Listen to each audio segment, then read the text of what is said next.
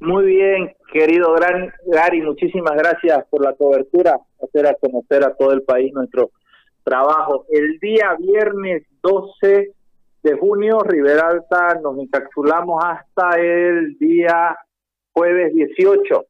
Eh, se va a hacer un trabajo de rastrillaje casa por casa en todos los, los distritos del municipio, buscando no pacientes que tengan síntomas y sobre todo también informando a la población, dándole a conocer eh,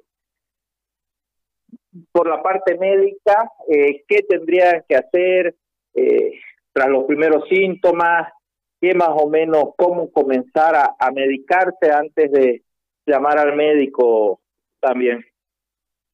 ¿Cuántos, cómo está la situación de la del COVID allí? ¿Cuántos contagiados tienen? ¿Cómo están en el, en el tema de las pruebas? Este ¿Cuánto tiempo están demorando entre la toma de la prueba, el envío de la prueba y el- la llegada del resultado?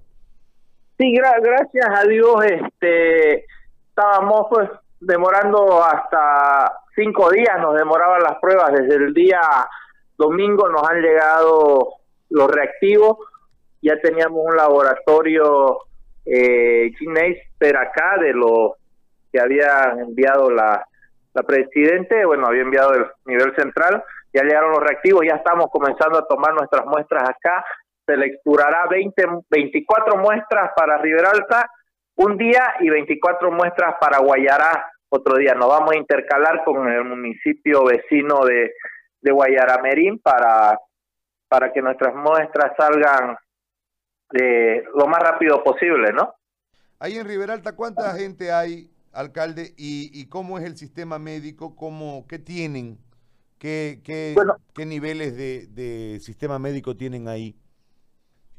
Eh, en Riberalta hay pues una población aproximada entre 125 mil y 130 mil habitantes. Tenemos, contamos con dos hospitales de, de segundo nivel, en el hospital central Riberalta, se podría decir, y un materno infantil. Nosotros por esta pandemia hemos habilitado el hospital viejo que le decimos acá, el, el ex hospital Riberalta, donde hemos contamos con 40 camas hospitalarias, eh, hemos habilitado tres terapias intensivas, hay ocho respiradores y, y para de contar lo que hemos podido hacer en estos en este poco tiempo eh, bueno que tenemos de gestión yo estoy por cumplir eh, siete meses de gestión entonces eh, nos ha tocado prácticamente asumir esto y asumir la pandemia que la creo yo la hemos encarado con con bastante eh, seriedad no porque hay otros municipios alrededor que lamentablemente no, no han podido armar nada de en ese sentido. En nuestro hospital viejo que le decía, el que hemos armado, ya se ha hecho una operación de apéndice a una paciente positiva. Gracias a Dios ya se está recuperando favorablemente.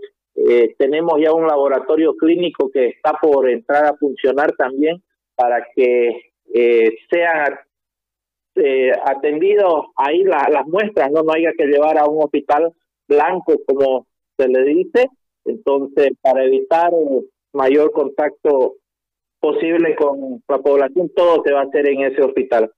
Con esta medida que es sin duda extrema y de impacto, eh, ¿qué esperan lograr? ¿Cuál es el resultado que esperan a partir del encapsulamiento una vez concluya esta etapa?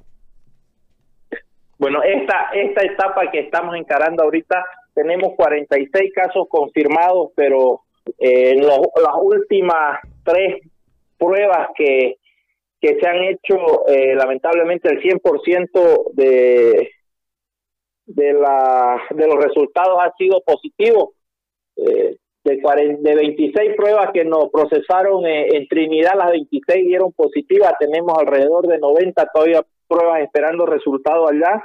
Las 24 eh, se están terminando de procesar las 24 primeras de acá de Riberalta. Dios quiera que vaya bajando el porcentaje de, de positivos, pero sobre todo eh, esta medida, como usted la llama dura, extrema, que se ha tomado la decisión de hacerla es para tratar de encontrar la mayor cantidad de personas con síntomas que quizás no quieren acercarse a un centro de salud por desconfianza, no sé, por miedo quizás y comenzar a tratarla, hacerle el tratamiento lo más rápido posible para evitar que se puedan complicar y ya puedan llegar al hospital ya en muy mal estado de salud. Muy bien. Eh, alcalde, yo le agradezco muchísimo por este tiempo y por la información.